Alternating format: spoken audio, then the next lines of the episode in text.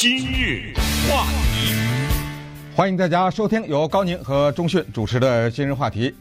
高宁有事请假两天，在这里呢，跟大家讲一讲上个礼拜五发生的事情。上个礼拜五，六月二十五号呢，发生了两件事情。这两件事情呢，属于可大可小的事情。呃，有些人呢可能在关注，有些人反正觉得跟我现在的生活没什么关系，也无所谓哈。这两件事情就是：第一，美国政府呢公布了关于不明飞行现象的报告；第二，就是在一个叫做《Innovation》的杂志上面，这是由细胞出版社 （Cell Press） 出版的一个杂志，上面呢刊登了中、英、澳大利亚。三个国家的考古学家一个新的发现和他们对这个新发现的结论，就是一块头盖骨。你听这两件事情，他们相差的是那么的遥远。一个代表着人类发展的某种未来，就是所谓的是否有外星人，或者是说人类在太空技术方面未来可能会发展到什么样的程度。因为美国政府的报告告诉我们的就是，发现了一百四十多有视频、有图像的关于不明飞行现象的记录，但是不好意思，我们美国的最先进的技术也没办法解释这些是什么。由于他们不和我们取得联系，所以我们也不知道他们是不是外星人。那对此呢，我这里有一个歪理吧，我的解释就是呢。这些所谓的外星人也好，或者不明飞行现象也好呢，他们已经不是我们理解当中的人。也就是说，在外面的某一个什么太阳系也好，什么星系也好呢，有一个过程已经完成，就是在那里，他完成了从有生命的创造者到无生命机器人取代者的转变。我们常常。开这种玩笑，说有一天机器会把人给消灭了。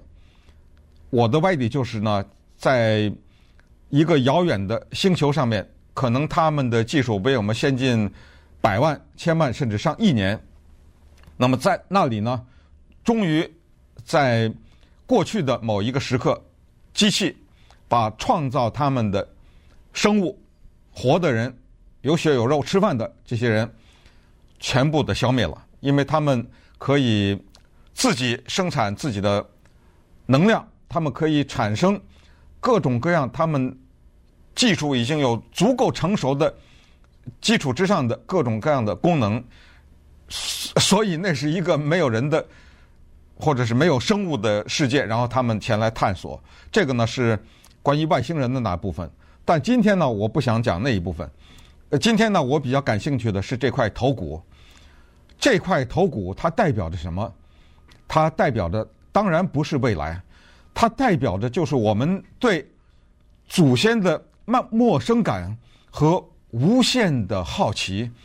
实际上，这些头骨，他们从远古向我们走来，默默的可能向我们传递一些什么。我们也是通过对他们研究来。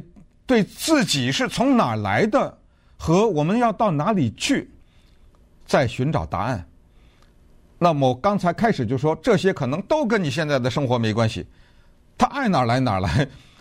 一块头骨好几十万年，这块头骨现在鉴定是与现在呢是差不多十四万到三十万零九千年的这一段时间的一个头骨。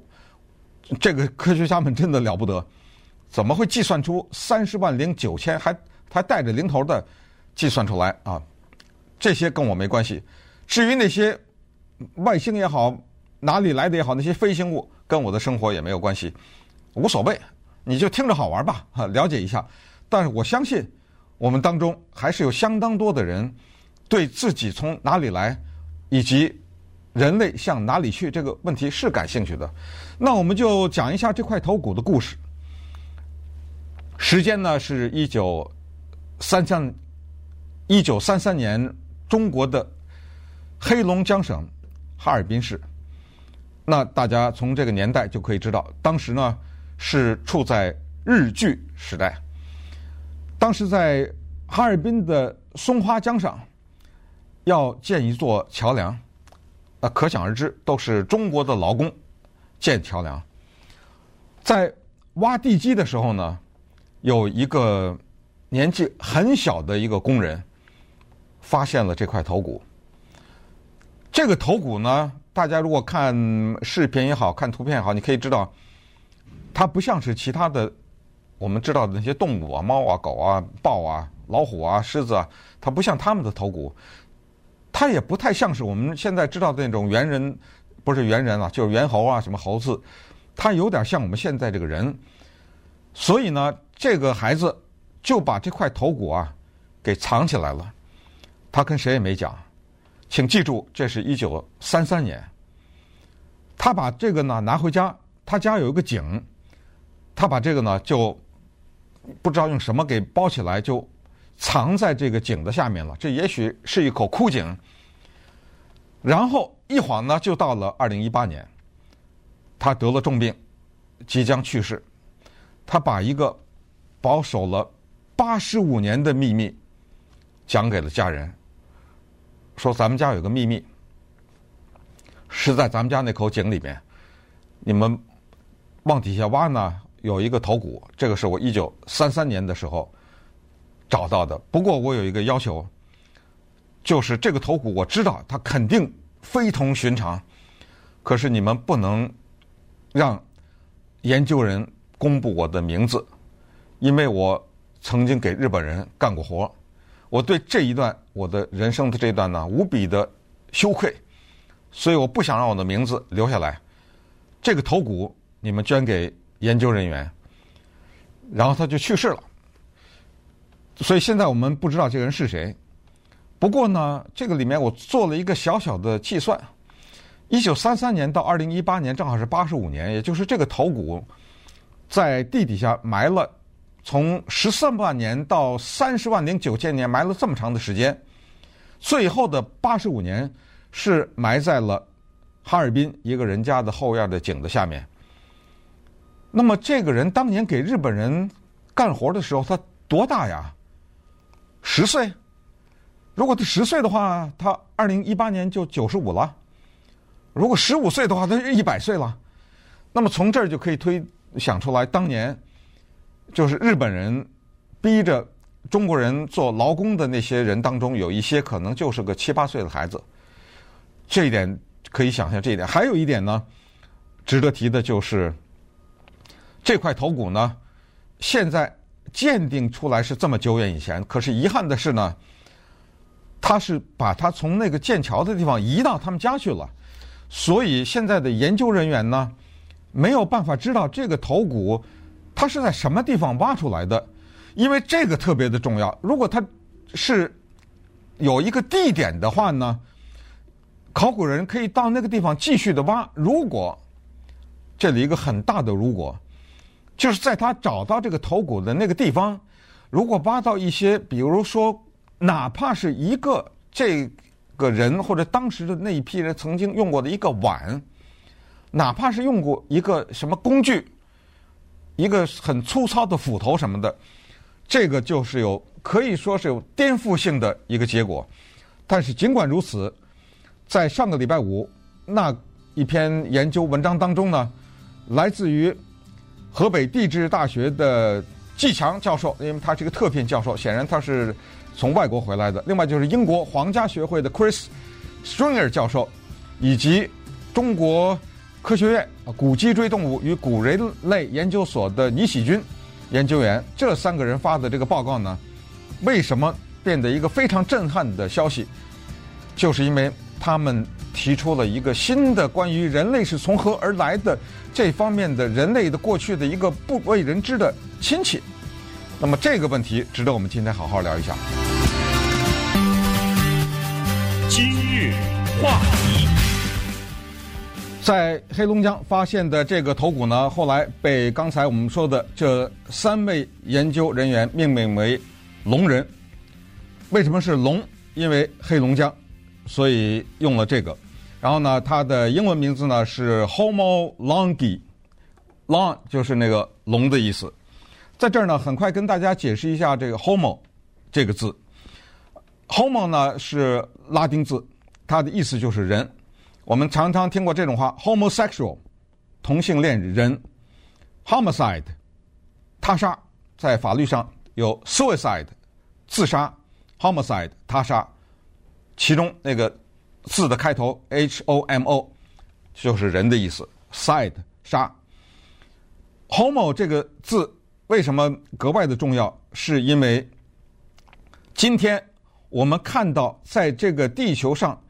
生活的人，不管是几千年以前建造金字塔的那些人，还是后来驾着太空梭上到月亮上的那些人，还是现在在国际网络上互相辱骂的那些人，这些人呢，通通的叫做 Homo sapiens，智人，智就是智力的智，智慧的智，这个智。所以我们都叫 Homo sapiens，这个是人类呢进化的过程当中最后完成了从猿到人的转变的这一支。如果你相信这个的话，当然有另外一大套的关于上帝造人说与这个并存，这个我们今天不讨论。我们今天呢就从 Homo 这个字。来谈起。那么，既然是 Homo sapiens，智人是现在存在的人，我们很快的回答一个问题：那他从哪里来呢？原来是这样的。科学的解释，当然这里主要是考古学家、进化论者他们的解释是这样的：是说呢，之前有过各种各样的人类，也就是说，如果如果把它理解为一棵树的话。它上面呢是很多的枝杈，这些枝杈分别是什么呢？我们听一听啊。也就是说，我们人类啊过去有一些亲戚，这些亲戚啊是什么原因最后没有变成智人？是什么原因他们慢慢的消失了？或者是说呢，他们有一些人和智人融合在了一起？最后变成了我们的今天，这个就是现在的科学给我们的一个答案。这个答案，比如说，我们说这个 Homo heidelbergensis，这个叫什么？这个叫海德堡人。这是一九零八年在德国海德堡发现的早期的人类。这是一个 Homo，对不对？我们还听说过 Homo naledi。Homo naledi 是什么人呢？是叫纳莱迪人。这个是二零一三年到二零一五年在南非发现的古人类的化石，这个是一个重大发现，因为当时发现了是一千五百块化石，最后他们经过长时间的研究和拼凑，拼凑出来十五个人。接下来就是我们听说过的那个所谓 Homo floresiensis。Floresiensis 这是什么人呢？叫佛罗勒斯人。这个是二零零三年在印度尼西亚发现的古人，这种古人呢，一直到百万年以前，然后就是 Homo habilis。我今天给大家上拉丁课了啊，呃，所有的这些都是拉丁语。这什么人呢？这个叫能人，能量的能，一个很有能力的人，这个叫能人。这是六十年代的时候在非洲的坦桑尼亚发现的人，这些人。就是人类进化当中，我们的亲戚啊，是两百四十万年以前，一直可以追溯到那儿去。然后就是著名的 Homo erectus，就是直立人。erectus 这个大家可能都听说过这个字哈。直立人呢，最后看出来是两百万年以前，也就是说，人在那个时候呢，两百万年以前，这个 Homo erectus 呢，人是站起来了，然后。这呃有意思的发现就是叫 Homo luzonensis，这是叫吕宋古人类。吕宋那一听就是菲律宾，这个比较早，这个是二零一九年发现，而且这这个呢是人已经进化到相当的程度的，是差不多七万年以前的人类。在吕宋岛发现的这些 Homo luzonensis 吕宋人呢，他们已经先进到可以制作精美的陶器，还有一些使用工具啊什么，已经到了这个程度。然后就是一九八四年发现的叫做 Denisovans，这个是叫做丹尼索瓦人，这个是在西伯利亚发现的。这些呢可以追溯到十万年以前。最后我要说的就是，可能是最震撼的发现，就是一九七四年在 Ethiopia 埃塞俄比亚或者叫做伊索比亚发现的 Lucy。Lucy 是一个差不多二十多岁的女性，而且发现的时候呢，她百分之四十的骨骼是完整的。最后科学家居然判断出来，她还生过孩子。为什么叫 Lucy 呢？是因为当发现她了以后呢，晚上考古人员在营地里面播放 Beatles 的歌曲《Lucy in the Sky with Diamonds》，天上的露西女孩带着钻石，这是 Beatles 一个蛮有名的歌曲。当时一直在播这个歌，而且是一遍一遍的播，喇叭的声音很大。最后在决定把这个古人用什么命名的时候。最后大家一致同意，就把她叫 Lucy，因为还能鉴定出来她是个女的。为什么说这个最震撼呢？这个震震撼就是说，最后鉴定出来它是距今三百二十万年，它从三百二十万年以前向我们走了过来，它用它的骨骼好像在向我们说什么。好，那么这一串的。回顾当中，我少说了一个，其实也不是少说，是故意的少说了一个，因为这个呢没带 homo，它叫 Neanderthals，听着这字挺吓人，叫尼安德特人，或者可能有人翻译叫尼安德鲁人。Neanderthals 为什么它比刚才说那些都重要？因为在龙人黑龙江的龙人一九三三年发现以前。尼安德特人被认为是和智人最接近的，也就是最后在向人类进化的过程当中，如果你把它想象成一种比赛的话，这个跑步，Homo sapiens 智人战胜了 Neanderthal，成功的变成了我们今天的人。所以在英文当中，Neanderthal 是一个骂人话。如果你想骂一个人蠢的话，你就说那个人。是一个 Neanderthal，那个人听到你骂他这个，他会跟你打架，一个挺难听的骂人话，但是他不是脏话，就愚蠢的意思。这个呢是一八五六年的时候首先发现的。Neanderthals，它是离人类现在最近的，就是发现他们是在差不多四十万年以前还在，后来他们跟智人也有所交往，但是呢。近年来呢，有一个也是蛮大的发现，就是呢，觉得我们冤枉了他们，就觉得他们愚蠢呐、他们的进化比较慢啊，在进化过程中被淘汰呀，或者是被同化呀等等。因为就是近年的发现，发现尼安德特人他们居然呢制造了装饰性的首饰物，挂在脖子上的，挂在身上其他部位的一些首饰。他们居然有这个能力，也发现了种种的迹象，就是他们已经有比较初期的或者比较原始的语言，不是动物的吼叫，而是语言，有结构的语言。同时还发现尼安德特人他们埋葬死者，这个是很多其他的动物不做的一件事情。也就是说，他们不再是那种头脑简单的。或者是那种很愚蠢的象征了。那么最后就回到今天的主题，龙人的发现为什么这么震撼？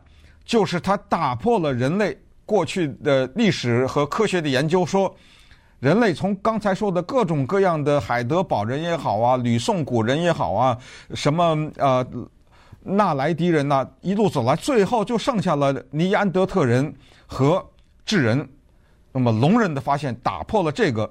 如果最后科学研究最后证明是属实的话，那么龙人就是最接近智人的人，也就是在尼安德特人和智人之间有一个龙人，这个龙人产生在亚洲的大陆上面，具体的说就是中国的东北这个地方，就是说他比尼安德特人更先进，然后他和智人之间有某种特别近的，甚至可以说是最近的亲戚的关系。这个就是礼拜五的发现的重大的意义。也就是说，其他那些你都不管它啊，咱们也不管那些拉丁字，你就知道人类在研究自己从哪里来的这个过程当中，突然之间在中国的黑龙江这个地方出现了考古的重大的发现，就是龙人 Homo longi 这个人。这些人呢，接下来可能我们就是看到考古学家对中国的东北这个地方要进行更多的一个研究。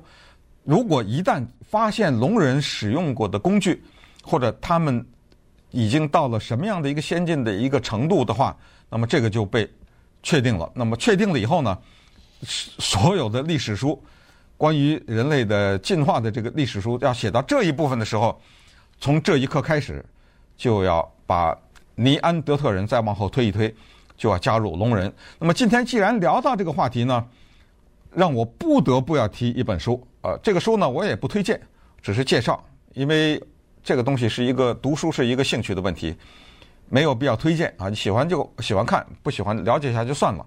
这个书的名字就叫《智人》，就是我现在手里拿的这个叫《Sapiens》。当然，它还有一个副标题，这个副标题极具欺骗性，叫《人类简史》。这是以色列，应该说是历史学家，叫做 Yuval Noah Harari。他所写的已经被翻译成多种文字，是一个超级畅销书啊！在这个书的封面就是 Bill Gates 的推荐，封底是奥巴马的推荐。他推荐不推荐无所谓，我只是说这个书呢，它跟你所看过的，我可以说是几乎所有的历史书都不太一样。它有中文翻译啊，就叫《智人：人类简史》，中国大陆、台湾都有。为什么说它跟所有的历史书都不一样？它不是说。多少多少年前有一个什么，后来进入到了古埃及的文化，然后希腊文化，然后罗马文化，然后咱们再看看东方怎么样，然后谁征服了谁，后来呢，世界进入到什么工业化了，它没有按照这种编年的方式走，他也没有按照人物走，比如说什么什么重要的人物，咱们看他，从他呢，孙中山，比如说由他呢，呃，比如说终结了中国的帝制，呃，谁谁谁，亚历山大大帝怎么怎么征服了世界，凯撒怎么样，没有。他是非常的提纲挈领的，讲出了要做叫做理念式的带入。他重大的理念就是我们平时现在争论的一些问题。举例来说，人类怎么会有种族歧视呢？他从这儿入手，宗教是怎么回事？人权这个概念怎么回事？本来大家都是一样的，你在。东亚生存，我在非洲生存，哪来的人权这个概念？然后他就提到了，你可以有宗教，宗教里面还有不同的派系，派系里面还有不同的政治，可以有各种各样的法律，你的法律跟我的法律不一样，可以有各种不同的习俗，但是最终这些争议都超不过一个东西。当然，他提了提纲挈领，这里面有很多的纲，有很多的领，但是最震撼的一个东西。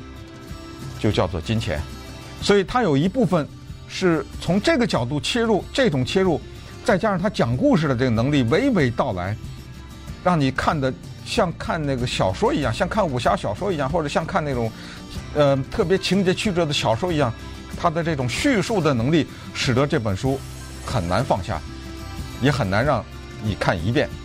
这种就是我说的属于那种，就我本人来说可以看三遍以上的那种书。